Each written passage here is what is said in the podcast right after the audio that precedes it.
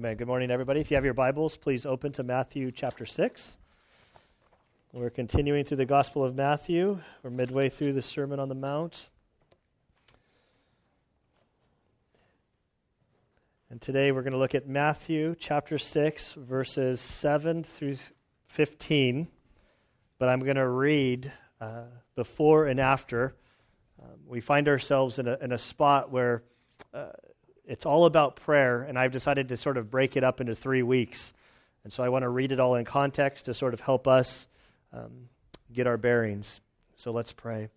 Father, we do thank you and praise you for this day. We thank you, Lord, um, that we can come, we can worship you, Lord, here um, in this part of the world where, where we have freedom to do so uh, without fear of persecution. And Lord, we um, we come before you and we ask that you would, Lord, help us to focus on your word. Lord, may your spirit help us along as we study this passage of uh, Scripture. Lord, we desire to, to understand what it says.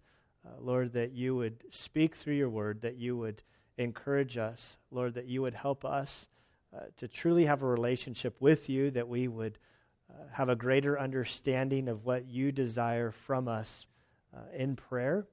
Uh, Lord, that we would uh, have a growing hunger within our hearts to communicate with you, that we would know you all the more each day. We love you, we praise you, and we ask this in Christ's good name. Amen. Matthew chapter 6, beginning in verse 5. When you pray, you are not to be like the hypocrites, for they love to stand and pray in the synagogues and on the street corners so that they may be seen by men. Truly I say to you, they have their reward in full. But you, when you pray, go into your inner room, close your door, and pray to your Father who is in secret. And your Father who sees what is done in secret will reward you. And when you are praying, do not use meaningless repetition as the Gentiles do, for they suppose that they will be heard for their many words. Do not be like them, for your Father knows what you need before you ask Him. Pray then in this way Our Father, who is in heaven, hallowed be your name. Your kingdom come, your will be done, on earth as it is in heaven. Give us this day our daily bread, and forgive us our debts as we also have forgiven our debtors. And do not lead us into temptation but deliver us from evil. For yours is the kingdom and the power and the glory forever. Amen. For if you forgive others for their transgressions, your heavenly Father will also forgive you. But if you do not forgive others, then your Father will not forgive your transgressions. Whenever you fast, do not put on a gloomy face as the hypocrites do, for they neglect their appearance so that they will be noticed by men when they are fasting. Truly I say to you, they have their reward in full. But when you fast, anoint your head and wash your face, so that your fasting will not be noticed by men, but by your Father who is in secret. And your Father who sees what is done in secret will, will reward you. And Father, we do thank you for this word. Lord, we pray that you would assist us, Lord, as we seek um, to understand what this passage says, what it means, and how it applies in our lives. Lord, I pray that you would help us um, to grow in our desire to communicate with you. And it's in Jesus' name we pray. Amen. All right, so I remember four points from the last week's sermon. I'm not going to quiz anybody here right now. I, uh, I spent a lot of time preparing and, and delivering it and mulling over this passage, but uh, the four things that really stand out to me uh, concerning the last four verses, verses 5 through 8, um, as we entered that last week, one of the things that I found myself doing in preparation to teach on the Lord's Prayer is I, I remembered that in Luke chapter 11, the Lord's Prayer is also prayed over there. And a lot of times in our minds, we think that uh, both accounts are the same story, but they're not. Um, Jesus likely taught uh, on prayer multiple times, and uh, my my belief is that he likely used sort of the template of the Lord's Prayer in both occasions. And the reason I think that the other story is a different story is we know the context in Matthew chapter 6 is that he's in the middle of the Sermon on the Mount. If we zip over to Luke 11, which I'm not going to do, we'll see the context is Jesus had been praying. His disciples observed that he was praying. Uh, we learn from the question that they asked that, that John the Baptist taught his disciples how to pray. And so Jesus' disciples, when they see Jesus praying, they sort of say, Lord, you know, um, can you teach us how to pray? And the, the reason I bring this up, that as we cover the subject of prayer, I, I'm not going to speak for you guys, but I'm not going to raise my hand if you ask, hey, who's the prayer expert in the room? Who's the prayer warrior? Who has got prayer figured out? I'm not going to be the one raising my hand. prayer is something um, I think I've grown in my praying capacity, but I don't think that I would consider myself a prayer warrior even uh, to, to date. Um, and so I'm encouraged that the disciples, the, these guys who Jesus would use to, to, to basically lead the early church that he would use to write the New Testament, I'm so encouraged that they say, you know, Lord, could you teach us how to pray? And it's okay for us to say, Lord, help us how to communicate with you. There's a there's a there's a learning curve here. Um, the, the second thing is is if that doesn't convince you, the Apostle Paul in Romans 8:26 tells us that we don't know how to pray as we ought. But then he says, don't worry about it because as you pray, the Spirit of God will, will basically take what you said and translate it, convert it to what you should have said so that the Father will respond in the right way. So it's encouraging. Uh, we, we shouldn't be intimidated by prayer. Uh, when I look at verses 5 and 6 from last week, uh, what I remember from this section is he mentions the hypocrites. The hypocrites were the scribes and Pharisees, the religious guys. Um, they would stand up in their culture and they would have big, lofty prayers, and everybody would look up to them and think that they were the best guys and that they were super duper righteous. And when I say that, it reminds me back at verse 1 of chapter 6. At this part of the Sermon on the Mount, after Jesus in chapter 5 has sort of laid out uh, really God's intention and heart behind the Old Testament law that was so misunderstood, he trans he transitions into how does our uh, righteousness in Christ, how does it manifest itself? And in the first verse, he says, Beware of practicing your righteousness before men to be noticed by them. Otherwise, you have no reward with your Father who is in heaven. And then the, the, those three verses following, he deals with giving to the poor. And, and to give to the poor, to get a bunch of attention for, from yourself, for yourself is not what God desires. And then he talks about when you pray, don't be like the hypocrites. And, and I think it's hard for us to understand because we don't live in a culture. I guarantee you, if I walked down to the country junction deli at lunchtime tomorrow afternoon and just stood there, everybody coming out and saying, I'm going to start praying for you all, and just pray for every person that you see out loud.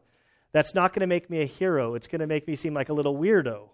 Uh, so, so for us to, to make a, a big display over prayer in our culture, it doesn't necessarily result in like, man, that guy's really cool.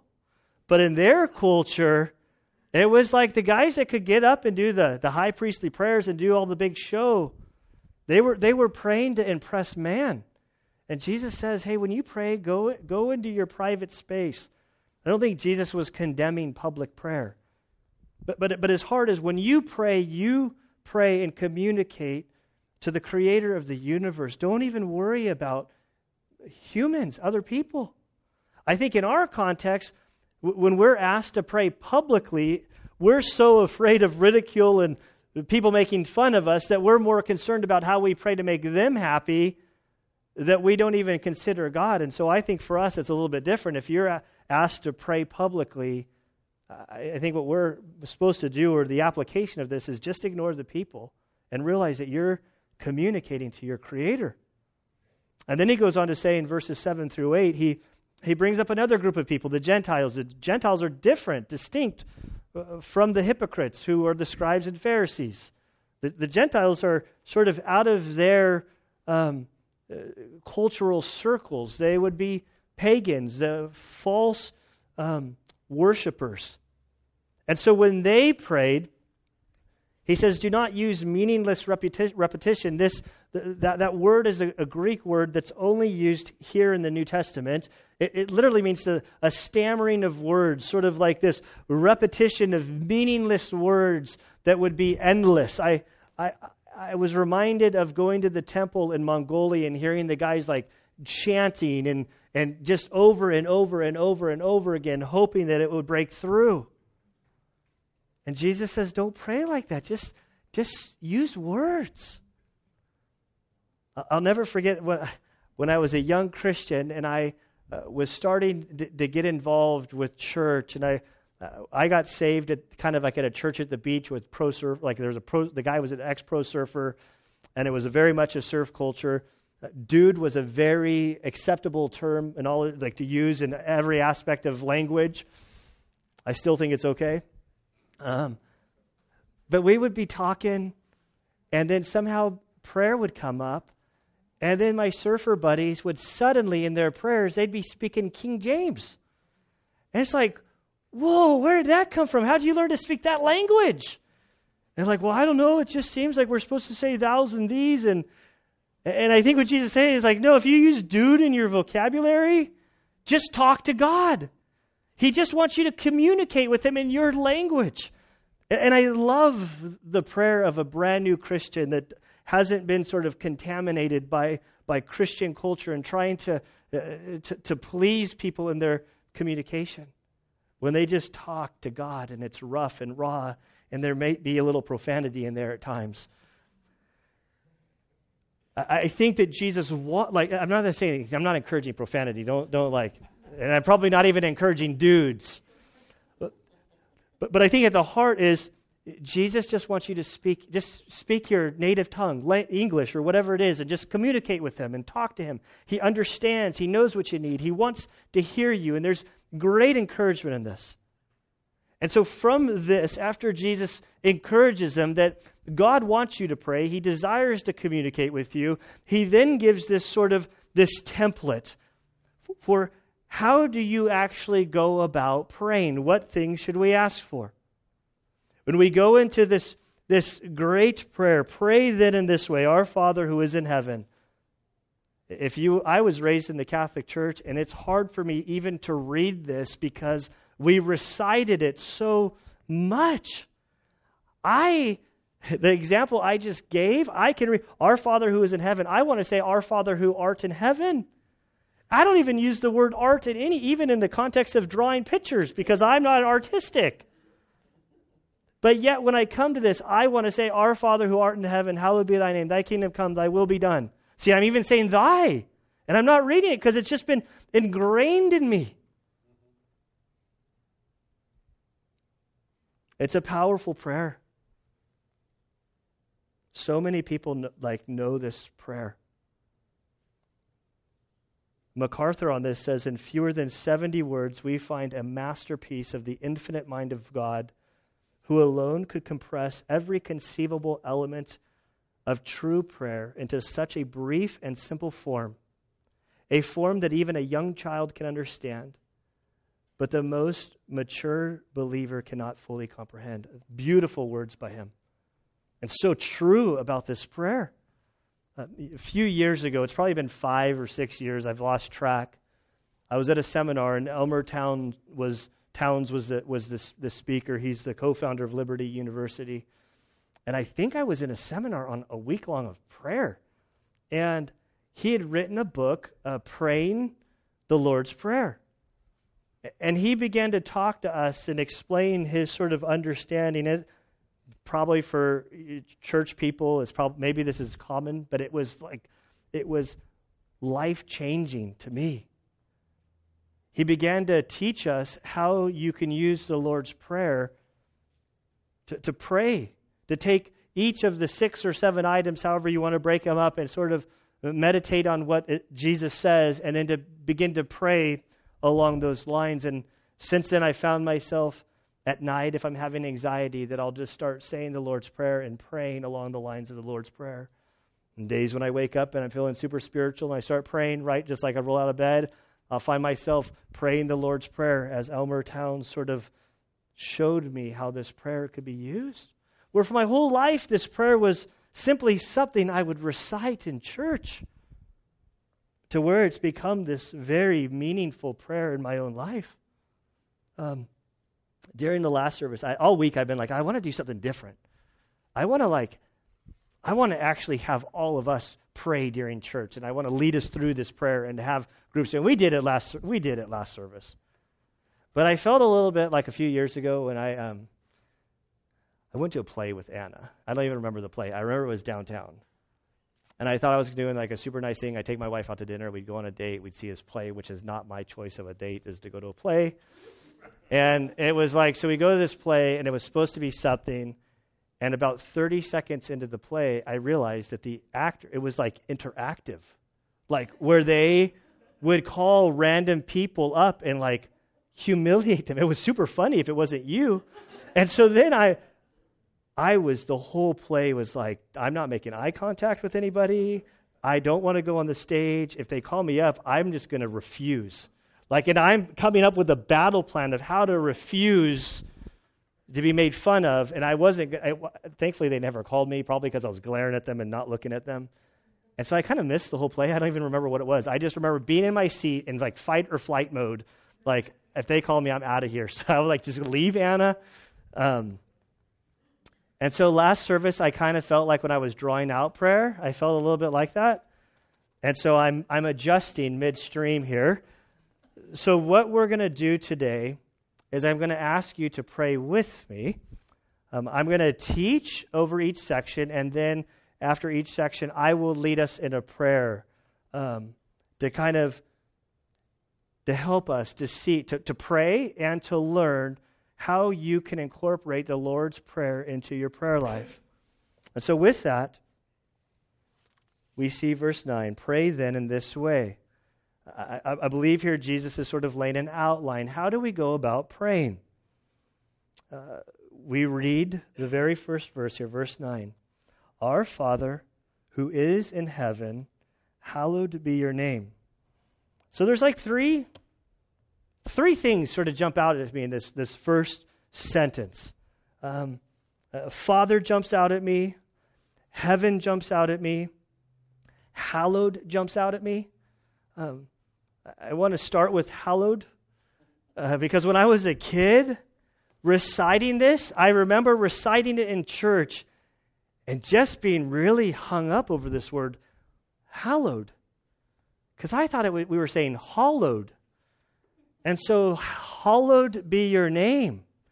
Like, was he like a like a stuffed donut where there's jelly, and we want this somehow to be like, what is it to be hollowed out? Like, what are we praying? Uh, in between services, Don came up to me and he said, You know what? I was on the street once and there was a homeless guy that was like challenging all religions. And he said, One thing I learned from Christianity is that God's name is Hollow Ed. Because Hollow Ed be your name. That's so so I understand that some of us might be confused on this word hallowed. The, the word really is holy, set apart, distinct.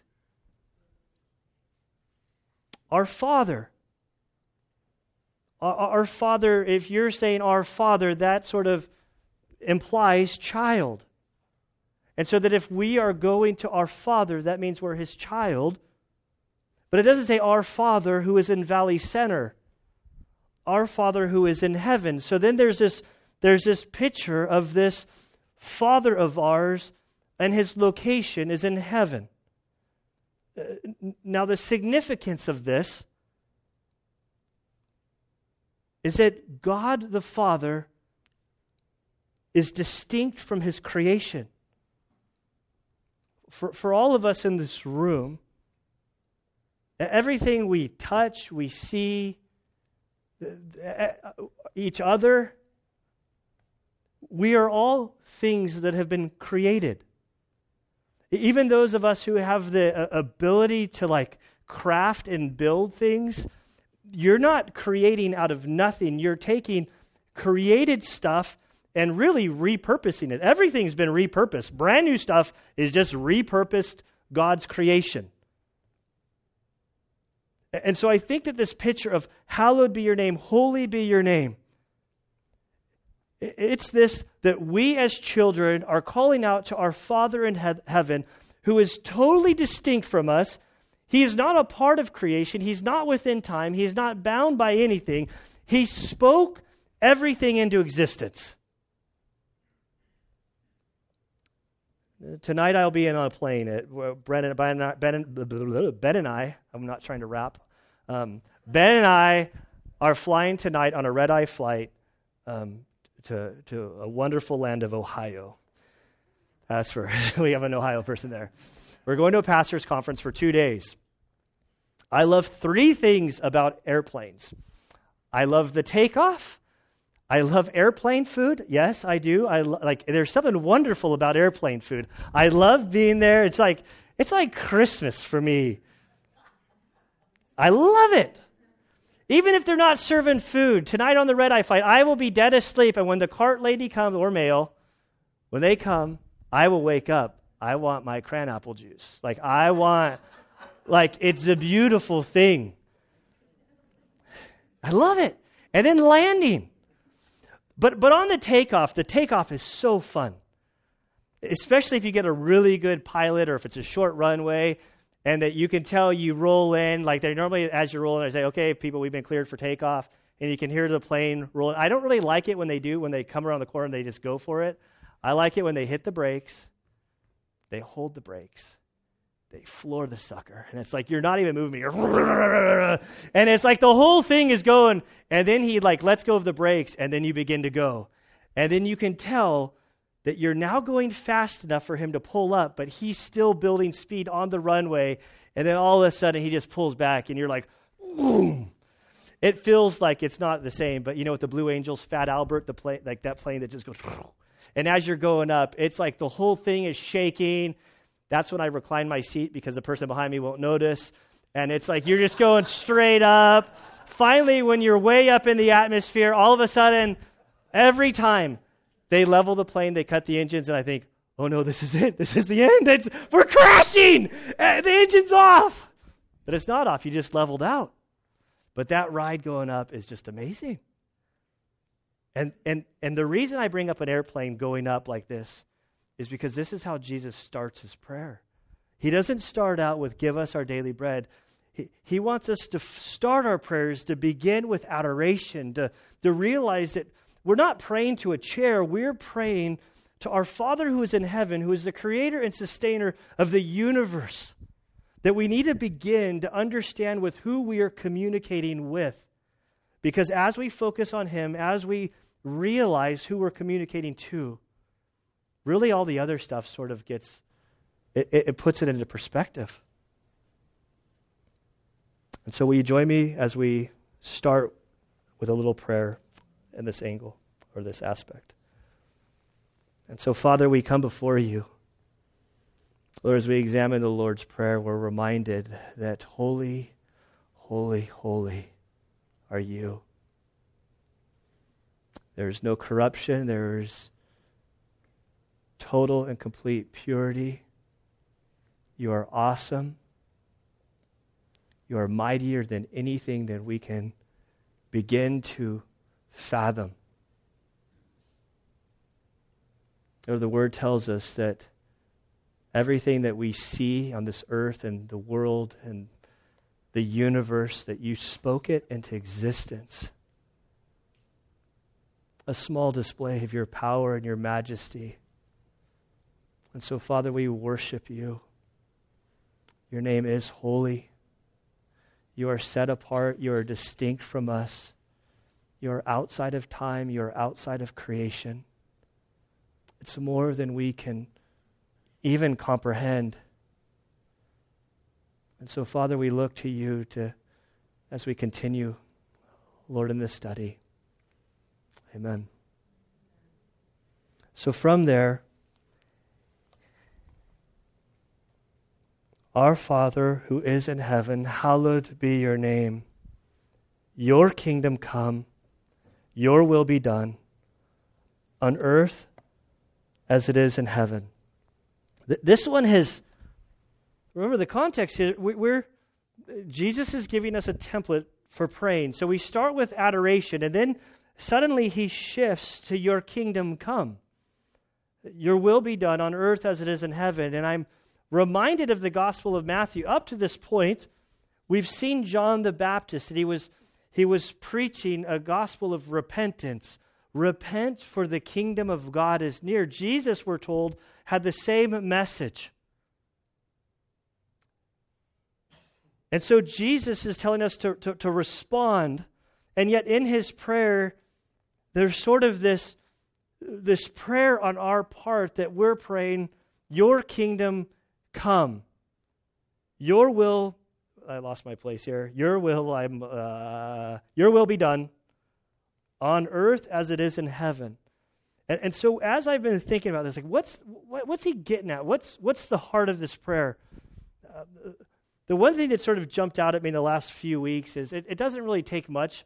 Uh, if you turn on the news or read the paper, uh, our, our world is a pretty cr- like like I, I love life and I enjoy a lot of things about this world, but you really don't have to go too far before you're confronted with like evil and and things that are just not right that don't sit well with us.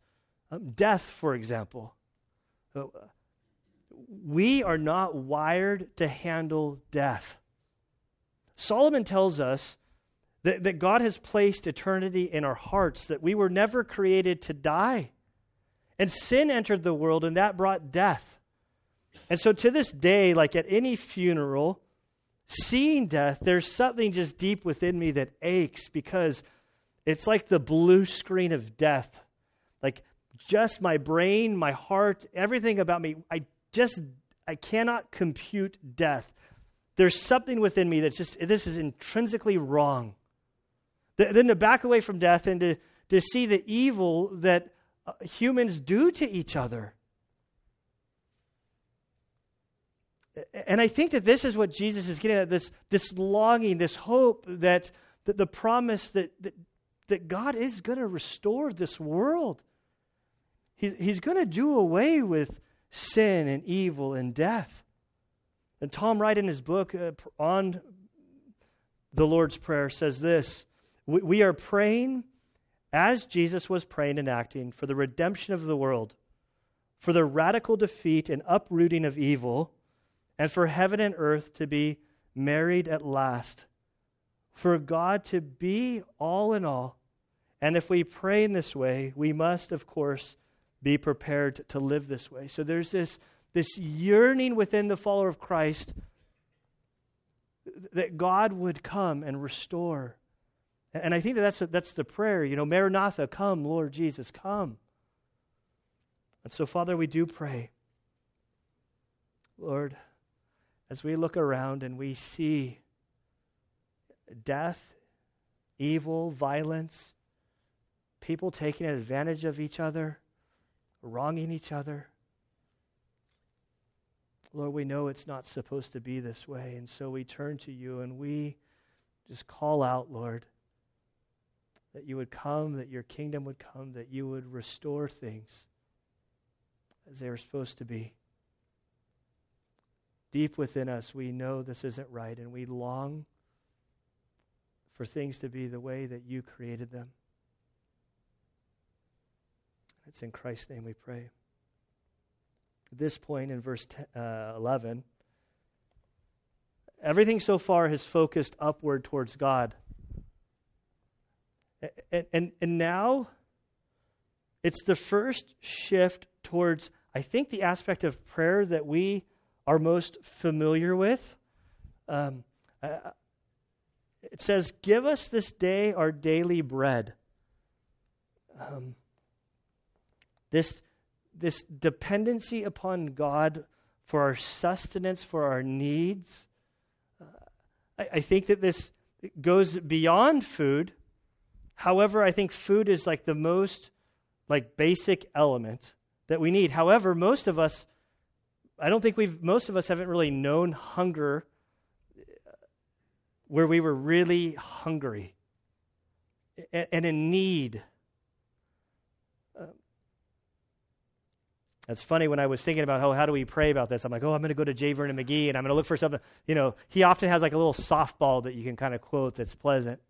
And so I look at J. Vernon McGee on this one verse, and he says, "This is a verse I would never pray in the American church." He's like, I know that half the time when I'm preaching, half the congregation is thinking about the pot roast that they have in their oven. Like we don't know hunger.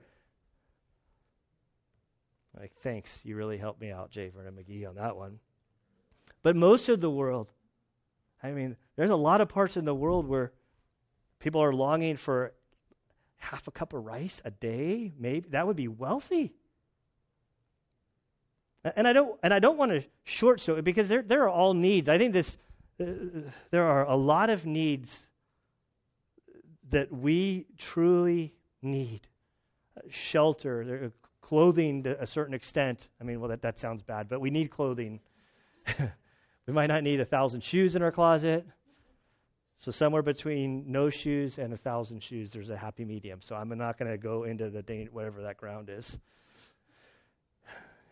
And at least one pair of flip flops in San Diego. But but the idea is that we're we're, we're dependent upon Him for our needs. And so I uh, skipped over this one to kind of make up for some lost time. I, I really do think that we get the whole uh, how to pray for our for our health, for our sustenance, for making your mortgage payment, making your rent payment, making your food bill. Like there are things that we need. And I love that God encourages us to ask Him, to, to, to call out to Him for our needs. And so, from our, our, our daily provision, our daily bread, verse 12, we read, And forgive us our debts as we have past tense forgiven our debtors. This one has all, in the years, is all like, that's one of those that's like, like, love and pray for our enemies, which we've already covered. There are some that are just like, kind of, are like nails on the chalkboard.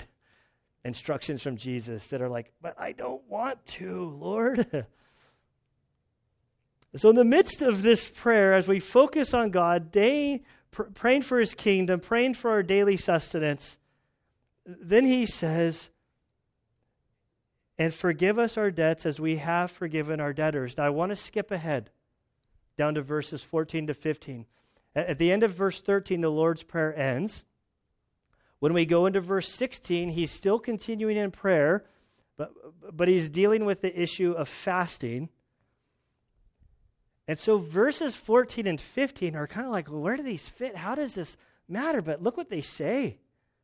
For if you forgive others for their transgressions, your heavenly Father will also forgive you. But if you do not forgive others, then your Father will not forgive your transgressions. So when I look at 12, 14, and 15, I really sense, because of my amazing gift of discernment, that God wants us to be a forgiving people. And because it's mentioned so many times, I think that this sort of indicates that as humans, this is something for us, this is something that's very difficult for us to do, to truly forgive.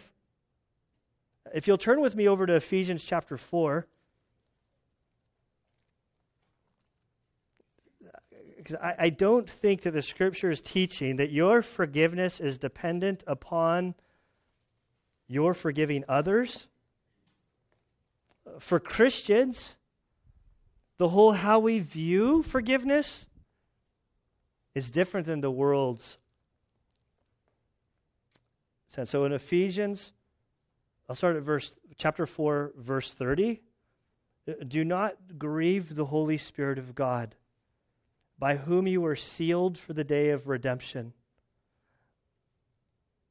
So to me there's there's a huge case like you're don't grieve so your actions you can grieve God, you can grieve the Spirit. And we're told not to grieve the Spirit.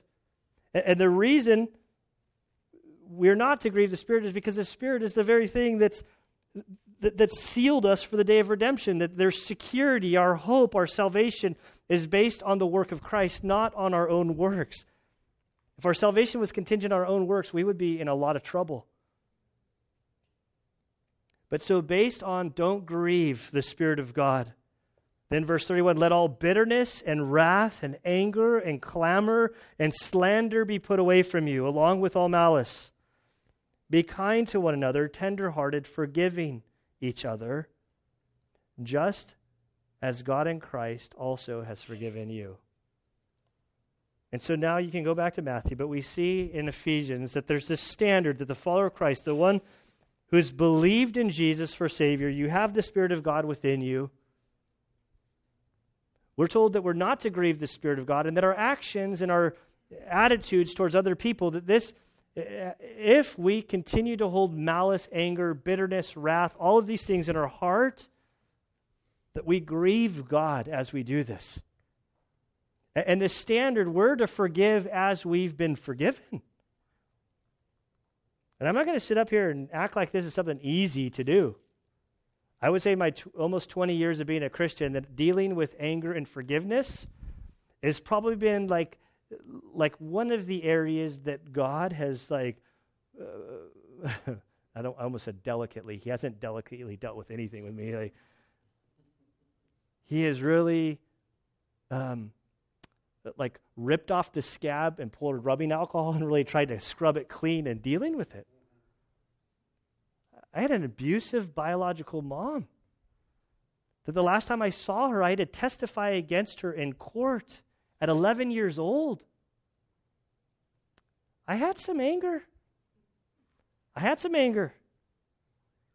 And then I became a Christian and then God began sort of like listerining my soul and saying you need a forgiver and you need to really work through these things. But being angry felt so much better. But I was destroying myself. And I'll never forget at 19 writing out a long letter to my to my biological mom saying that I had forgiven I'd become a Christian, I'd forgiven her it, it, it's too long of a story to tell here, but I learned that there's a difference between forgiveness and consequence. I don't know that. I mean, I, I forgave her and I have no anger.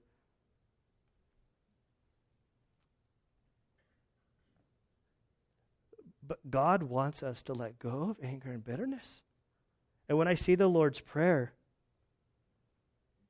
He says, Forgive us our debts as we have forgiven our debtors. Verse 14 For if you forgive others in their transgressions, your heavenly Father will also forgive you. But if you do not forgive others, then your Father will not forgive your transgressions. There is this, like if you guys don't see it, I, there is some weight sort of placed on our forgiving, on our releasing people that have wronged us.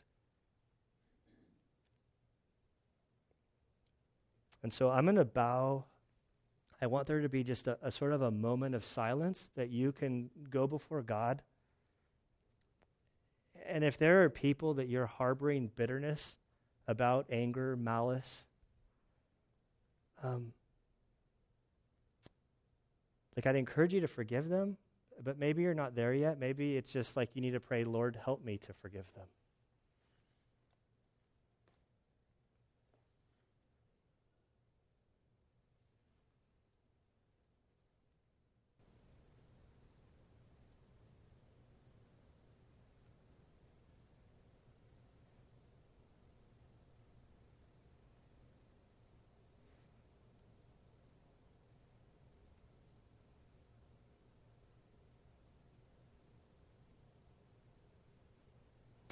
Father, as I sort of think about forgiveness, your word comes to mind that says, and while we were yet sinners, Christ died for us. We did nothing to initiate our relationship with you. We thank you that you are a merciful God. We thank you that you are a kind God. Father, we thank you that you sent your Son for us, Lord, while we were actively rebelling against you. And so, Father, this forgiveness that we've received is an awesome thing. your grace is a, a word that we toss around, and I don't know that we fully get what grace truly is. Lord, I pray that you would help us to understand as best that we are able, Lord, to understand the grace that we've received from you, the forgiveness that we've received from you. And Lord, as we think of anger and bitterness and people who have wronged us, Lord, I, I, um, I pray, Lord, that you would begin the work of helping us to truly forgive as we've been forgiven. Father, I pray that you would help us uh, to let go of grudges. Father, that we would forgive and allow your healing to, to begin to occur in our hearts. And Father, for those that we've forgiven, we, we pray that you would help um, it to be a permanent action in our hearts, Lord. So often we forgive, and um, it's only a matter of time before the, the wall sort of breaks down and, and bitterness and anger are able to, to fill our hearts again. And so, Lord, we pray that you would just deeply, deeply cleanse us, Lord, of anger and bitterness in our hearts. We thank you, Lord that you've forgiven us. And we desire, Lord, to be like you. But we need your help. And it's in Christ's name we pray. Amen.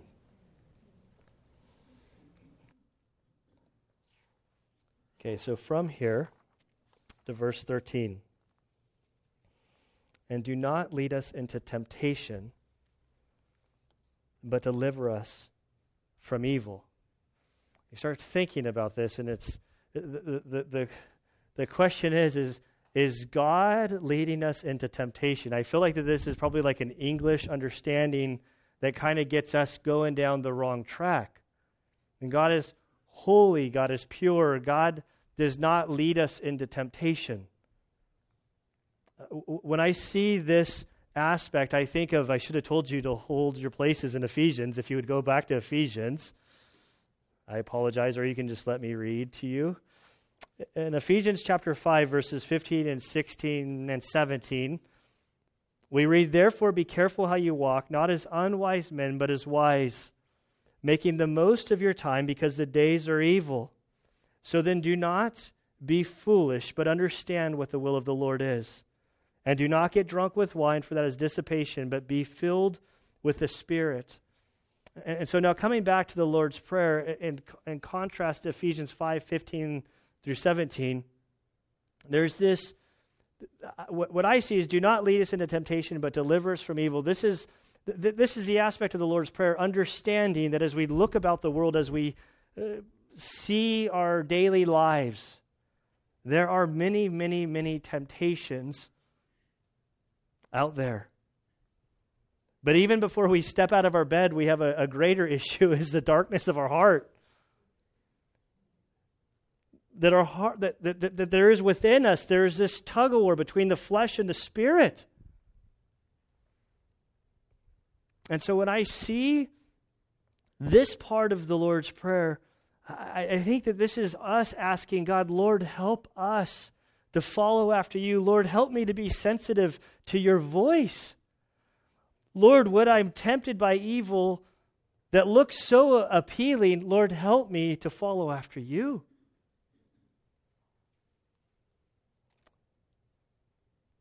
And so, Father, we do come before you, Lord. We, Lord, it would be easy if sin wasn't appealing, if temptation wasn't appealing, if the, the lure of Satan wasn't so strong. But Lord, the, the, the, things that we're being lured with are often things that you've created for good. And Satan has twisted them for evil. That within our own hearts there's a darkness. And so, Father, as we follow after you, as we seek Christ, as we long for righteousness, Father, we pray that you would help us to to live our lives in a way um, that is sensitive to you, that we would sense the Spirit's prompting, that we would become sensitive to your voice, that as we hear you, as we sense you're prompting us that we would yield, that we would follow after you. Lord, help us not to fall into temptation. When I look at the great heroes of the Bible, so many great men David, Solomon, Gideon, or Samson. I, uh, th- there's just temptations, and great men and women have succumbed to them. And so, Lord, we don't come before you arrogantly thinking that we are greater than they. Lord, we recognize our need. Father, we pray that you would help us to follow after you so that we would not be led into temptation. We are desperate because within us, Lord, there is a great pull to go off course. And so we, we look to you and we ask you for help. Amen. All right, now this last this last line in the Lord's Prayer. Um, I know when I read it, I kind of I, heard somebody maybe even turn their page looking for the verse. If you're reading out of the New American Standard, it is, it is there. For yours is the kingdom and the power and the glory forever. Amen. If you have the New American Standard, you'll notice that there's brackets there. If you're reading out of the NIV, the ESV, I think the New King James, uh, a, a, a huge portion of other translations, there should be a star or a little A, B, C, or one, two, three, however uh, your translation has laid it out. And if you look into your notes on the side and see, well, what's that little star for? If you go to that little star, you'll see uh, some MSS earlier translations don't include this. Um, I, my my I get kind of excited about this subject, but so I don't want to get like. But there's only probably like two or three of us that care about this, but it's important. Um, there are so many people who don't believe and don't trust in the reliability of the scriptures who will say, "Oh, the Bible's filled with all sort of inaccuracies and uh, contradictions, and you just can't trust it. And somebody could take this and say, well, the one Bible, they just left it out of the other. It's there. What's the deal? This is a contradiction.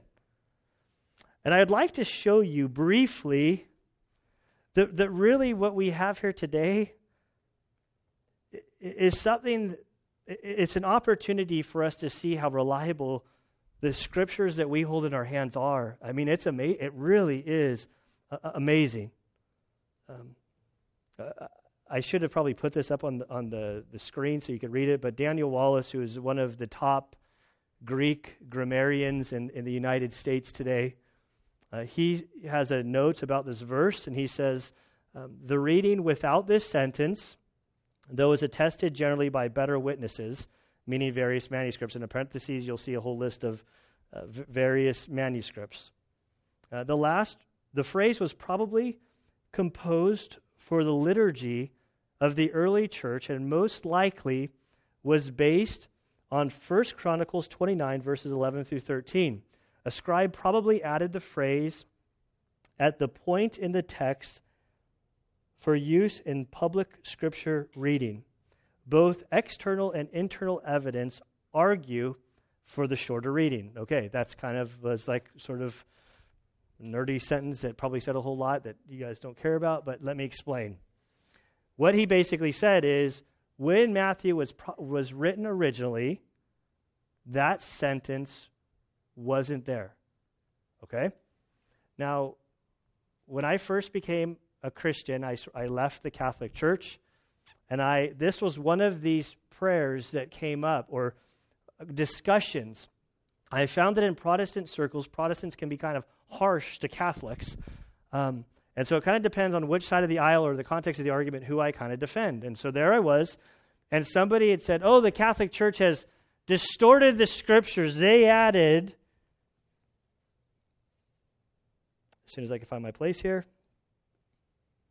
it's disappeared. There it is. For yours is the kingdom and the power and glory forever. Amen. And so that's not the case. Uh, the, the, way we receive the New Testament is this piece of paper, we'll just pretend, was Matthew. Matthew, it's believed, wrote the Gospel of Matthew in AD 55 or 56, mid 50s, about 20 years after the birth of Christ, which right there is a historically that we have so many um, accounts this close to, to Jesus' life. He wrote out his gospel.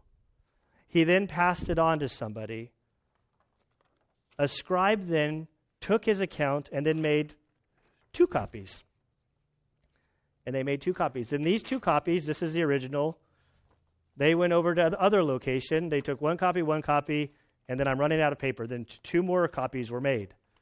Th- this goes on and on, and so there are uh, thousands upon thousands upon thousands of copies of the New Testament in, in, in portions. They're found all around the world in museums. And we've lost, we do not have the original manuscripts. The, the, very, the originals we don't have. I believe God did this so that we wouldn't worship them. Um, but so what has happened is copy, copy, copy, copy, copy. You have a set of copies you have these manuscripts that are, say, a few generations, or I don't know, generations, a few years removed from the originals. This is the bulk of copies that we had at one point. Those copies had this line in there. But then in some year in Egypt, they discovered, um, more recently, they discovered a whole, like a jackpot of manuscripts buried, like in the desert, in the the, the dry air and the heat preserve these manuscripts. There's less of them, but we can date them closer to the original writing.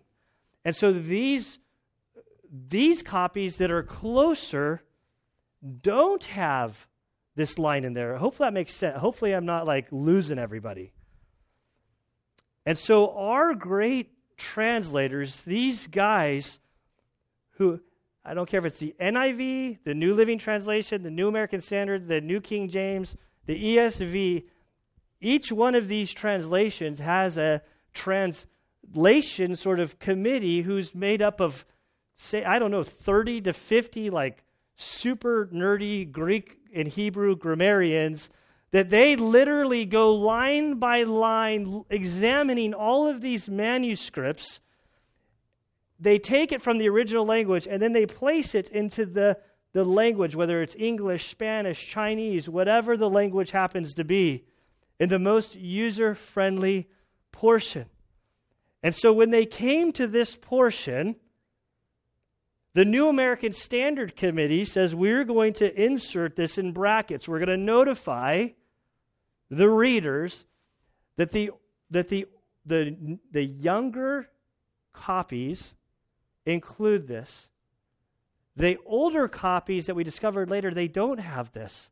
So we're going to allow you to see this variance, and all of the translations do this.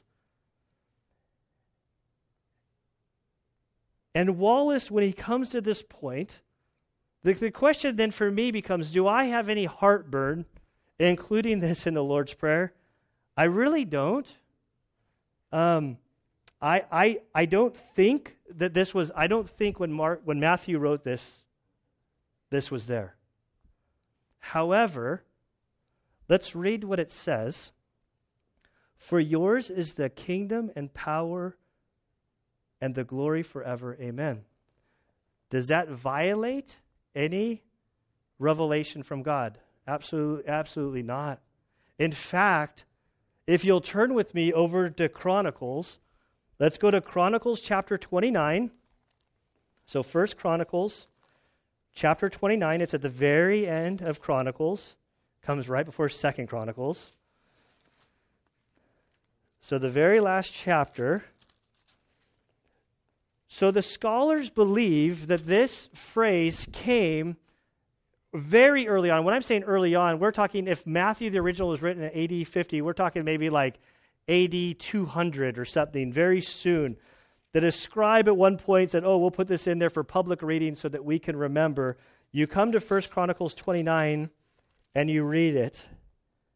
uh, 29, verses 11 through 13 says, Yours, O Lord, is the greatness and the power and the glory and the victory and the majesty. Indeed, everything that is in the heavens and the earth, yours is the dominion, O Lord, and you exalt yourself as head over all.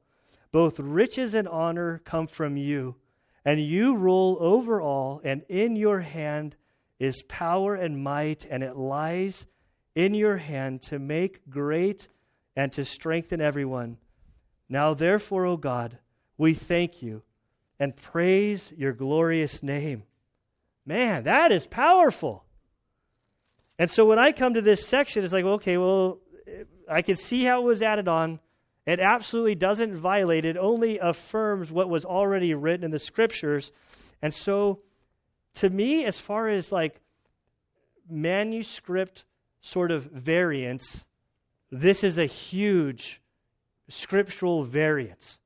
Like this, as far as like nerdy grammarians who linguists who study ancient documents with textual criticism, this is huge. But I just want to point out to you who hold the Word of God that in your scriptures, in your text, if you pay attention to the footnotes, you'll see that all of the translators put that right there for you to see that we can, with total assurance, with our souls on the line, have confidence in the Word of God. It's beautiful. Okay, I probably said too much. And as J. Vernon McGee said, you guys have roasts in the oven and you're hungry and you want to, it's Mother's Day. I'm going to close in prayer. I do want to say that I'm, before I end, I want to creep just a little bit into next week. In verse 16 and verse 17, I'm sort of been dreading, I'm not dreading this. So, verse 16 says, Whenever you fast, verse 17 says, But when you, but you, when you fast, I'm going, Oh, I got to preach on this next week. Whenever you fast, hmm, when was the last time Gunnar fasted? the, the, this is not a spiritual discipline I'm very good at. Because it's the implication is that you actually do fast. And I think the last fast that I remember didn't even involve food. It goes back three years when we moved in our house and we couldn't find a provider that would give us internet in our house in Valley Center. And so we declared a month long internet fast and it was horrible. I survived. And then I think I go back a few years, and I've done fast all the time where I'll start, I'm going to fast for 24 hours. And then midway through lunch, I was like, ah! and so I'm not really making a strong commitment at this point, time wise. Between now and next Sunday, I will fast. Um, I have aspirations of fasting from Friday night to Sunday, and we're going to do the Lord's Supper next Sunday, and that's where I want to break my fast. But see, our minds with fasting, it's already terrible because I'm going to a bonfire on Friday night, and I'm thinking, but there might be s'mores there. So I think maybe I'll start the fast after the bonfire because I don't want to miss s'mores, if there's even s'mores. If there's no s'mores, maybe I'll start, I don't know. But I am going to fast at some distance and so, if fasting is something that you would like to attempt, either wait till next week or just know that the text next Sunday will be on fasting and we will be taking the Lord's Supper. And so, when I know that, I wanted to sort of fast accordingly. Um, so, with that, let's pray. Um, our Father who is in heaven, you are an awesome and mighty God. We thank you for this wonderful privilege of communicating with you. We thank you that you desire to hear from us. We thank you that we can just speak to you. You don't need fancy theological language. You just want us to communicate with you. And I thank you that Christ gave us this template, that we have training wheels of sort to learn how to pray. Father, I pray that you would help us to see your majesty, your glory, your awesome power, that we would understand who it is that we're praying to. Father, I confess that so often when it comes to my needs, I go to my own strength, my own resources. And then when I reach a dead end, that's often when I turn to you. And so, Father, I pray that you would help me, that you would help us, Lord, to lean upon you, to depend upon you for our daily sustenance. Father, that you would help us to build our trust in you. Father, we pray that you would help us to be like you as we deal with other people. Father, again, I pray that you would help us, Lord, to truly forgive. Forgiveness is a painful thing at times because there is a lot of hurt in this world. And so, Father, we see in this prayer that you have a deep, deep desire for your followers to be forgiving. And so, Father, I pray that you would do this work in our hearts. Father, we are thankful. Father, we love you, we praise you, and we ask this in Christ's good name. Amen.